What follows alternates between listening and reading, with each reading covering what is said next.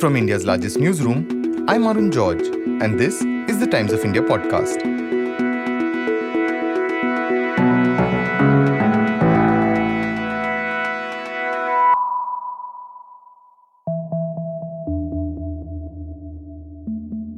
मैं अभी आदिपुरुष मूवी देख के आया। लेफ्ट विंग वाला हो या राइट विंग वाला हो, दोनों बोल रहे हैं भाई मूवी तो गलत है भाई। ये देखना है हनुमान जी कि कैसे आप लोगों ने साउथ दिल्ली के लौंडे जैसी लैंग्वेज रखवाई है हनुमान जी की। The film Adipurush, which is based on the Ramayana, has been facing brickbats since its release on the 16th of June. One aspect of the film that's been targeted incessantly is the dialogue writing.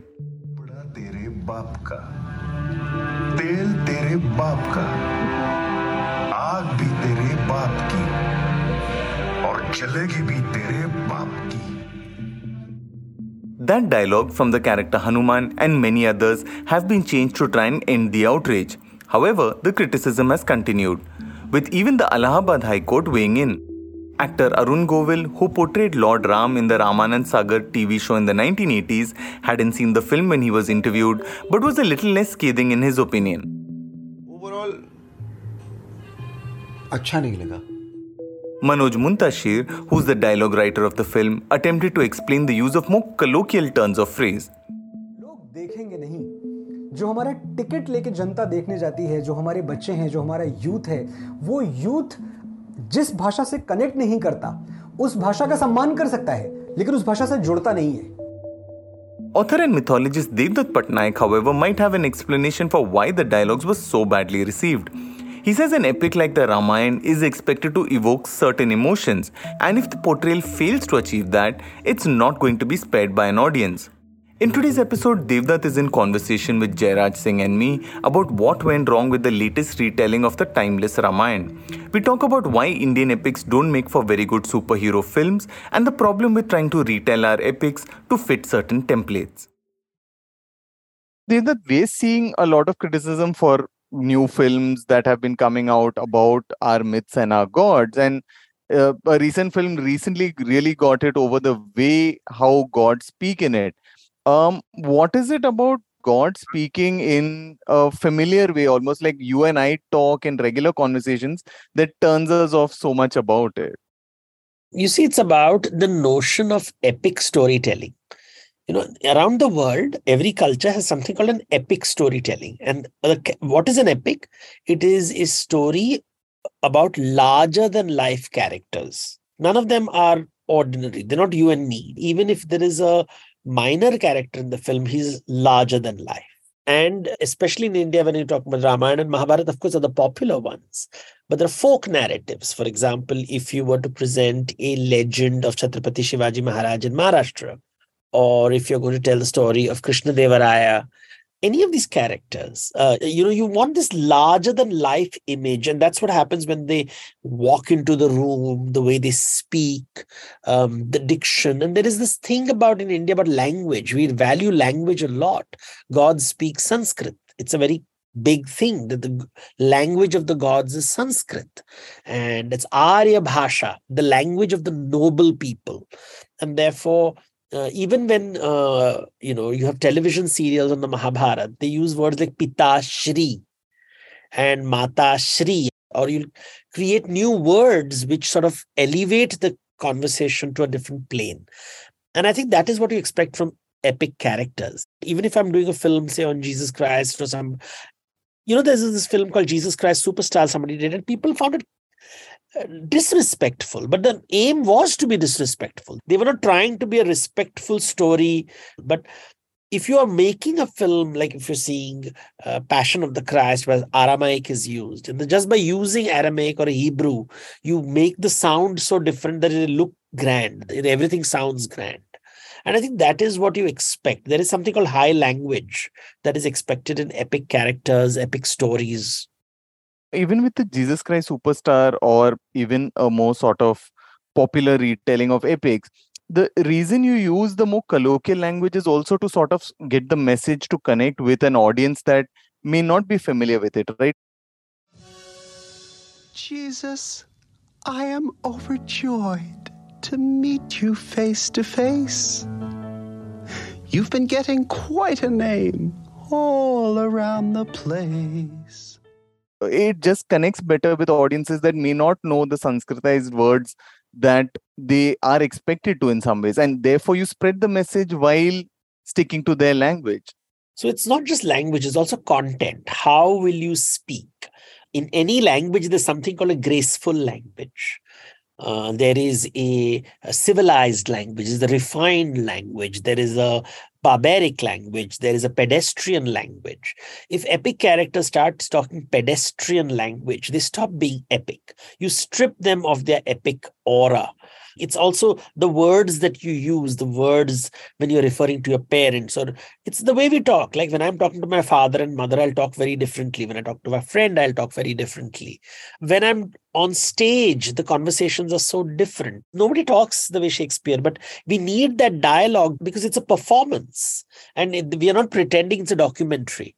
We know very well, when you see a Lord of the Rings, when you see the grand epic, even when you're seeing some of the shows on TV, the way the dialogues are told, it's all done, theatrical, dramatic, and you want to evoke those emotions. It's not just the dialogue. Tulsidas writes the Ramayana. He knows that he's not writing in Sanskrit. He was criticized for it. How dare you write it in Avadhi language, the local language. But he did not compromise on the quality of the meter, the quality of the words.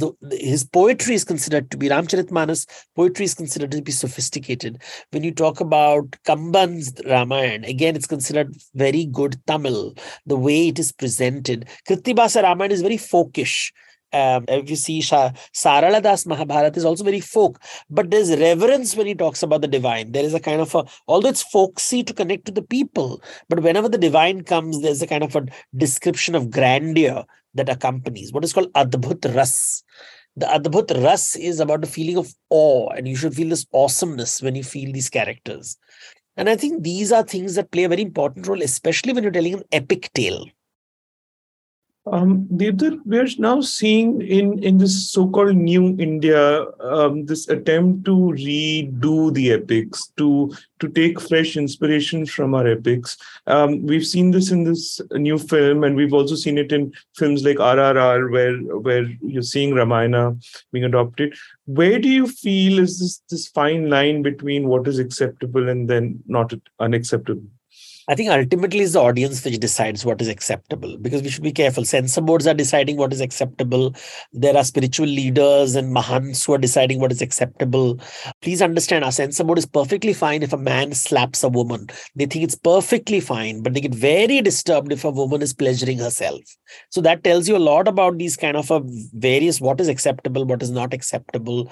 If you are doing a Rambha and an Urvashi, who is a Apsara and a damsel who is meant to seduce you and enchant you, they're all epic, magical characters. What kind of conversation would they speak? Would they be talk like a bar dancer? Will that be acceptable? Just because they are courtesans and celestial courtesans? Ultimately, the audience decides whether they feel it's elevating them. There is Kaliyug Ka Ramayana, you can do Mahabharat Ghar Mein, those kind of things. People have played with these reimagining. But what is happening with the current generation of filmmakers and storytellers, it's too eager to be famous. And there is no homework done. They actually do not know the epics. They are telling Ramayana's story it's almost like a revenge drama, because that's what gets you the ratings, right? And I know, because I've worked with film people. I mean, I know in corporate setups, people think Krishna's Gita is basically a motivational speech to make more money. Go and kill your enemy. It's like a brave heart telling you, go and kill your enemy. And I'm like, that's not what the Gita is about. Or if Ram is fighting Ravan, it's not that you've taken my wife away and I want back. The conversations are larger than just the simple act of attacking Lanka to recover Sita. It's not a Hindi film revenge drama. Remember, these are called traditionally Pancham Ved, the fifth Vedas. They're trying to communicate Vedic ideas through Ramayana and Mahabharata. What are these Vedic ideas? Can we make a list of those? I don't see these filmmakers even interested in those ideas. They use the right words, but they don't understand these words. Natyashastra talks about it. Does it come from the soul? Do you know what you're saying, or are you just performing? The quality of dialogue catches all those things. What does a Shakespearean actor bring to the table? The intonations, the kind of a in-depth. I mean, otherwise you wouldn't have this, such subjects like dramatics and Natyashastra. How do you become Ram on stage? How do you become Krishna on stage? I remember somebody once telling me, "Arey, Jatayu or Ravan ka chase scene bahut acha ho sakta hai." Now, when you talk that language, then you're like, okay, interesting. This is, you know, because I said, what are you trying to evoke through that? And he doesn't get it when I'm asking this question. Because when Valmiki is trying to evoke something, they want you to feel what it means to be abducted. A Jatayu is someone who's not interested. He has no, Sita is not, no relation of his. But the fact that he is spreading his wings and trying to block Ravan, why would you do that? The ability to help someone whom you don't know. And that has to be elevated. Now, these ideas, if you tell this, I can see the Bollywood guy looking at you in a very strange and peculiar way, because he's like, okay, how will this get me more seats in the auditorium? Because he's focused on box office, right? He's not focused on elevating the soul and the spirit. When Tulsidas is writing the Ramayana, he's not talking about box office. He's not talking about ROI. He's talking about how do I elevate the soul of my audience? When Valmiki is writing it, it says, shok se shlok nikla. That's the original line, how Ramayana came to be written. From sorrow came poetry. From pain came poetry. He's not saying, when I say this, 500 people will come and I'll get a super hit show and I'll get an Oscar. The intention of the Ramayana is to communicate the fifth Vedas, right? Hindutva is not interested in the fifth Vedas. They're interested in Hindu Rashtra.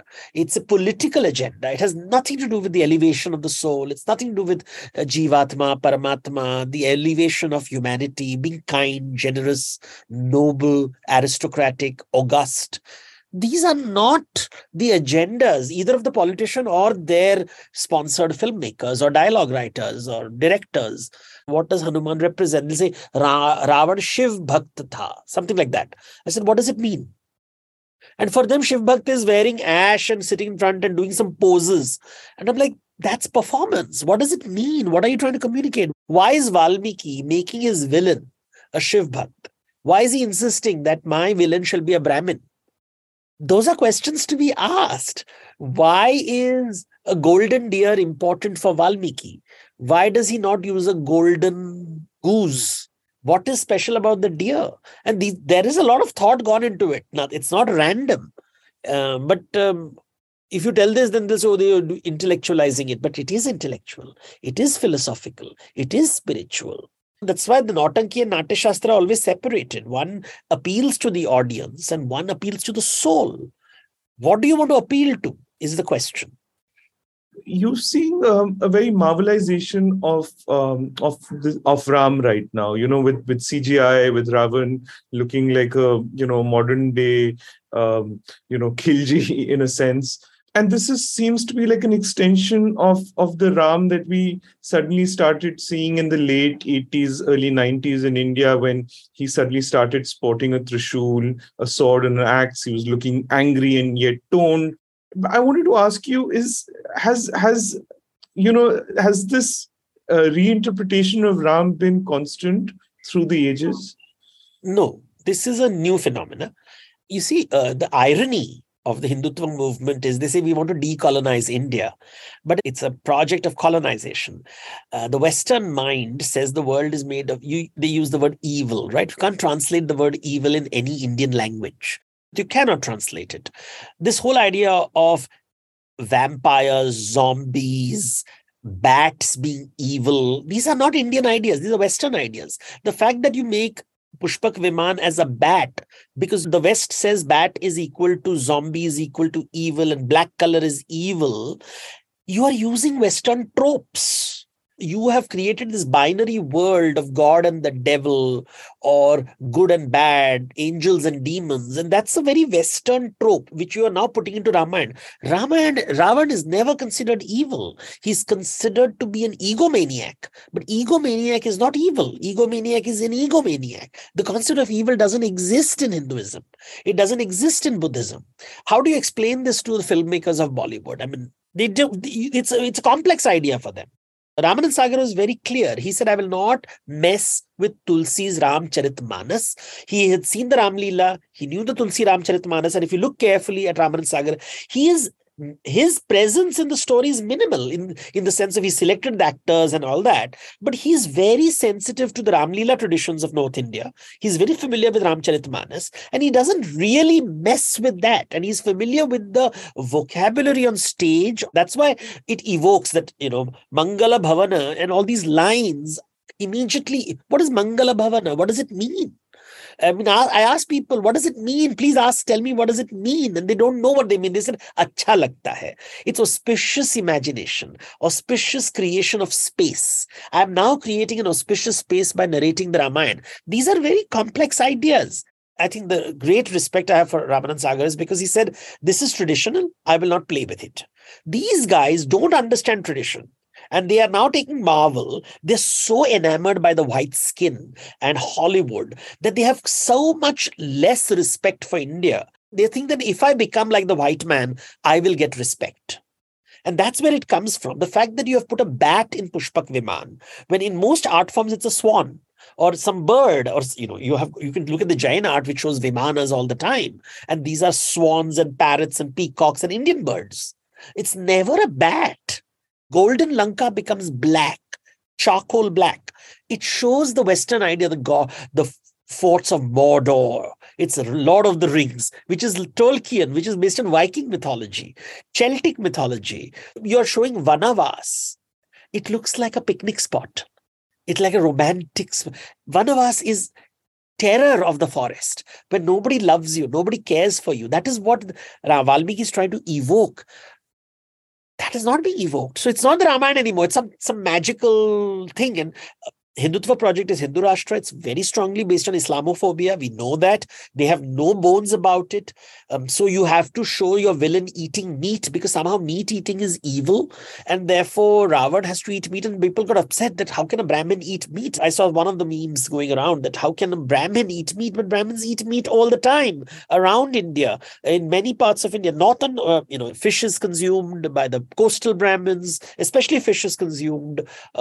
You have these things, but you can't talk about these things, right? Nowadays, this imaginary vegetarian Brahminism, Hinduism is being proposed. It's a valid political agenda and you want to use it as a political strategy and a propaganda film, make it. And therefore, they're appropriating Ramayana, Ram and everybody. And they're trying to create some mishmash of the worldview, but it's not Ramayana anymore. It's not Valmiki's Ramayana. It's not Tulsidas's Ramayana. It's not Kamban Ramayana. It's not Krittibasa Ramayana. All of whom were very clear. They're telling the story of the Vedas. They're telling the story of Vishnu. They're telling the story of an avatar on earth.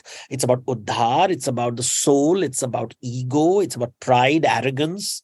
None of those things matter in these modern retellings. I don't think they're interested in Ramayana at all. Sita's dialogues are silly and, Hanuman is like this. There is this kind of a schizophrenic behavior. They talk funnily and they'll say, but he's very educated. Educated people talk in a particular way. That's what it means when you say you're educated. So there has to be a correlation between description, behavior, projection. But I somehow feel this has become complex ideas because they're too eager, as I said, to be successful. Unfortunately, Ramayana doesn't allow for Islamophobia. It's not part of the story at all. I remember somebody saying that Ravan ko main itna, people will start hating him. And I'm like, but that's not what Valmiki is trying to do at all.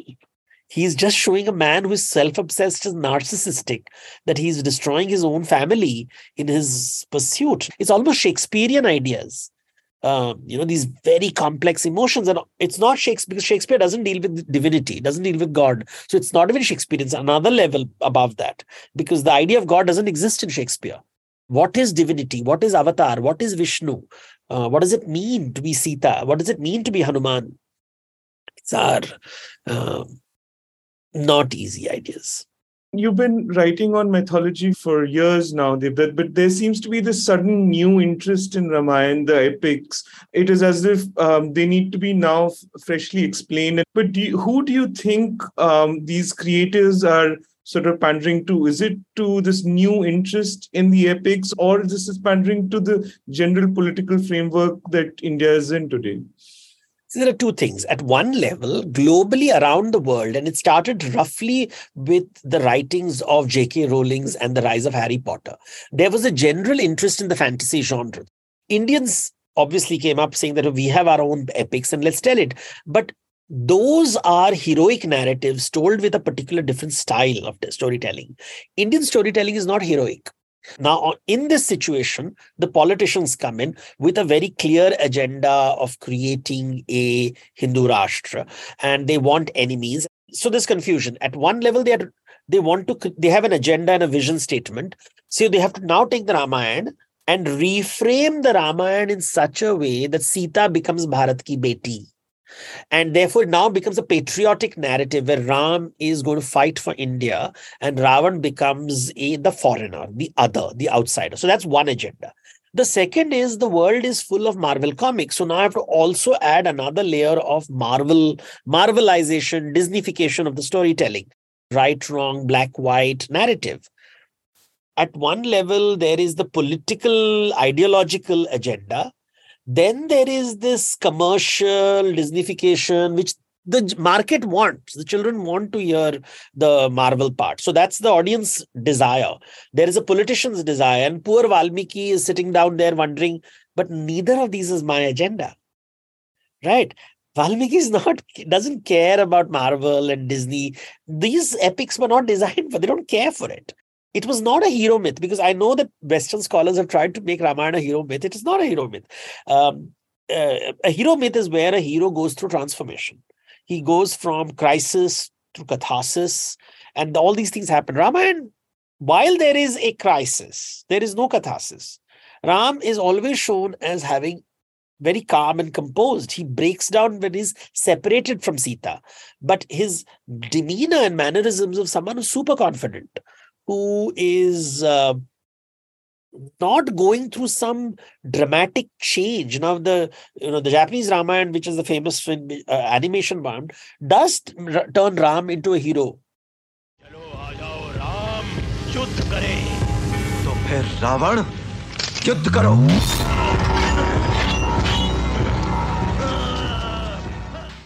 And you can see the Japanese have rewritten to make it sound like he's going through a transformation.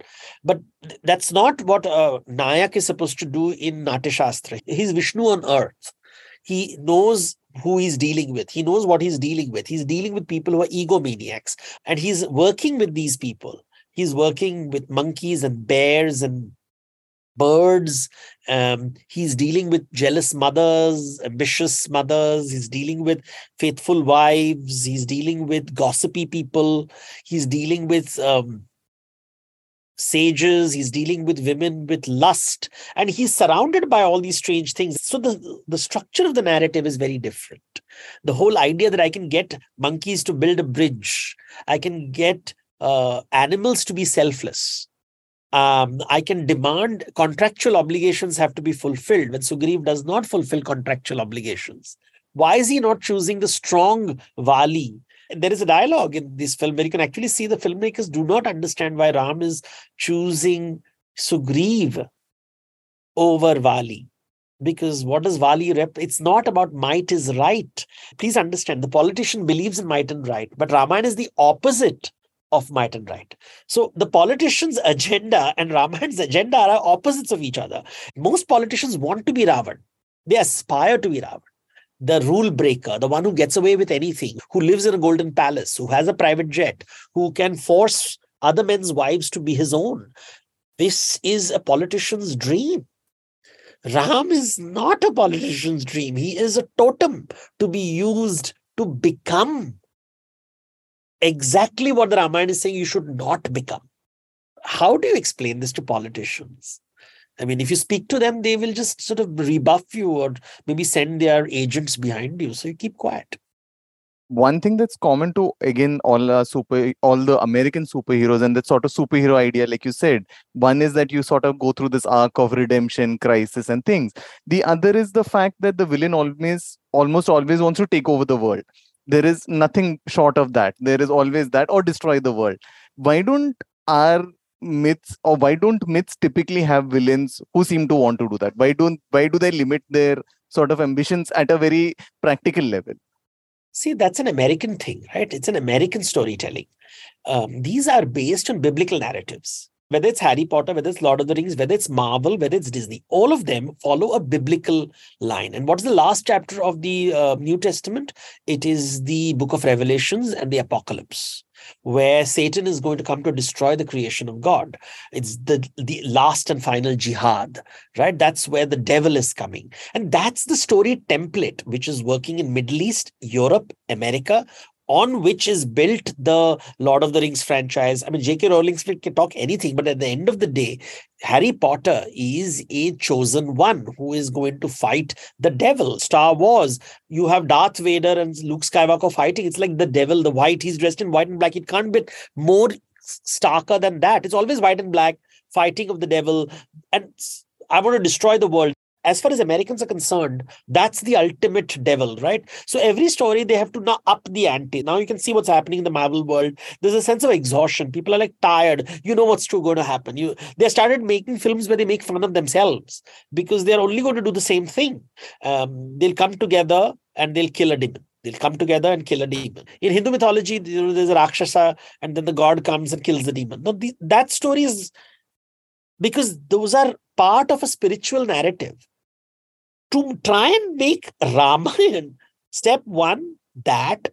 Step two, trying to align with the Western narrative, this apocalypse, which is how Hindu Rashtra is projected, right? If you do not fight the other, you will be destroyed. So it's an apocalyptic call that the politician is using. So as I said, the irony is the people who say that we want to save ourselves from colonization, and I keep hearing all their intellectuals talking about civilization.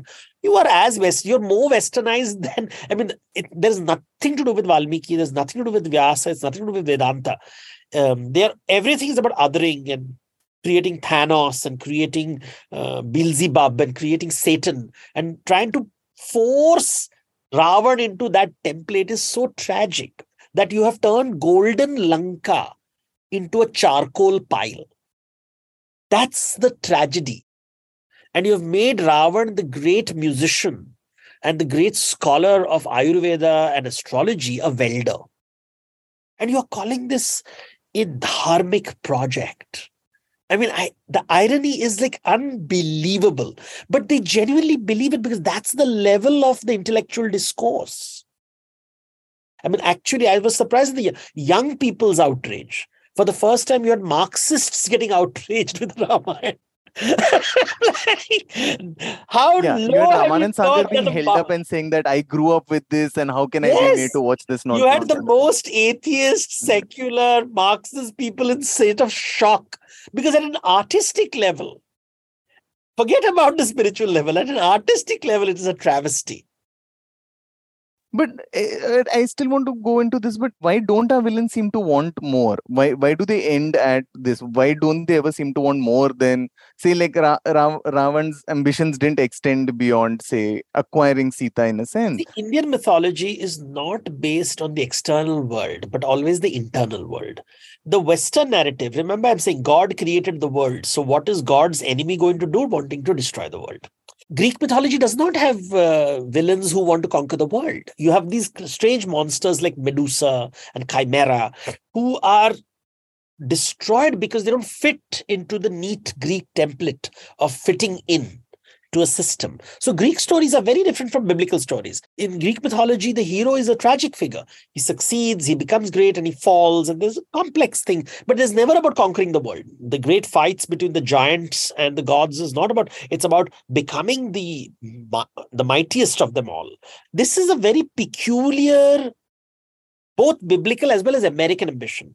It's an imperial ambition of America, Britain, where it's coming from. India's never had these stories. None of our villains wanted to conquer the world.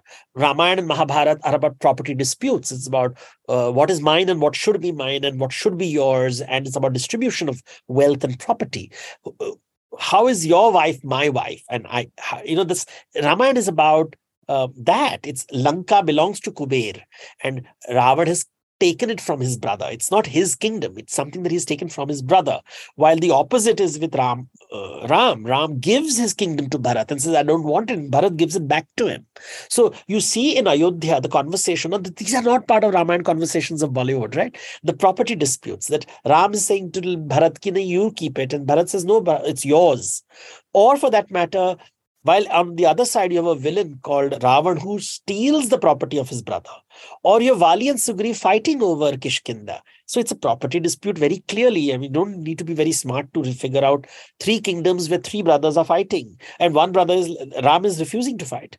Second, Ram is not an ambitious person. He is a king because he's the eldest son. It's his duty. He doesn't want to be king. He has to be king because he's the eldest son. How do you explain this to ambitious politicians, ambitious dialogue writers, ambitious filmmakers? They don't understand the idea that Ram is not ambitious. He's doing his dharma, his obligation to be the eldest son.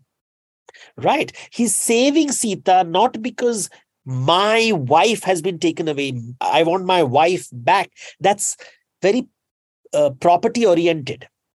Ram is saying, as a husband, it's my duty to protect my wife. As a king, it is my duty to protect my subject. Therefore, I'm fighting this war. So it's a very clear conversation. It's not a personal, tune meri patni ko liya, main tujhe maar dalunga. That's a Bollywood dialogue. That's not Ram's dialogue. Ram is saying, I'm the king. The subjects have to be protected from someone who usurps. Now, these are ideas which are very powerful in literature. A king's duty is to ensure that everybody's property is protected. And he is both king and husband in the story. And therefore, he is serving himself in the narrative. But the narratives are far more elevated than that. That is what the conversations are. And the stories of loyalty. Kumbhakarna is loyal. Vibhishan is... chooses that, you know, what is right and wrong. You cannot take someone else's wife. I will not be loyal. A politician who loves loyal people cannot fathom the idea. Therefore, he hates a character like Vibhishan, because Vibhishan says, no, this is wrong. Think of one Indian politician who will allow that. Not one Indian politician will understand Vibhishan's character. And that is reflective of the writers of the story, these new retellings.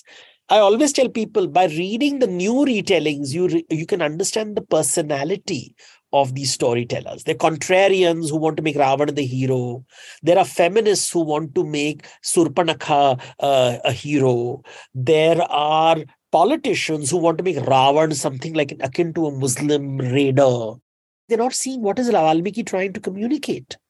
Valmiki is talking about what is mine, what is yours, what is property, what is boundaries, what are hierarchies.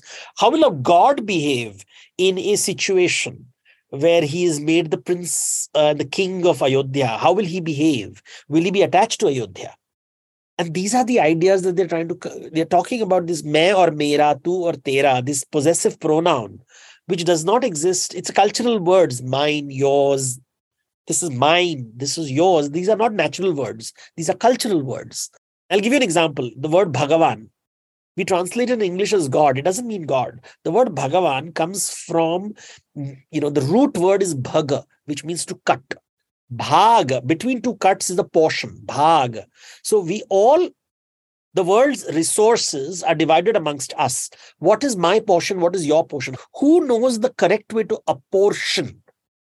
Right? That's the fight between socialists and capitalists and all over the world.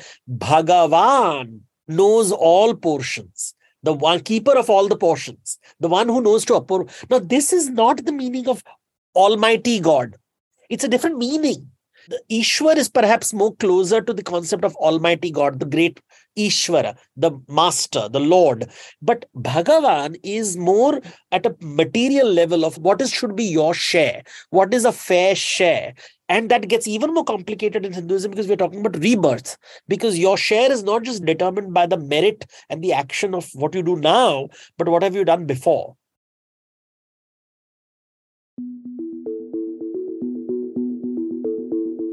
Today's episode was produced by Jairaj Singh, Sunay Marathe and Anuja Singh. For a daily spotlight on people, ideas and stories that matter, subscribe to us. We're available on TOI+, Spotify, Apple, Google Podcasts, and all other platforms of your choice. For any news tips, email us at tuipodcast@timesinternet.in.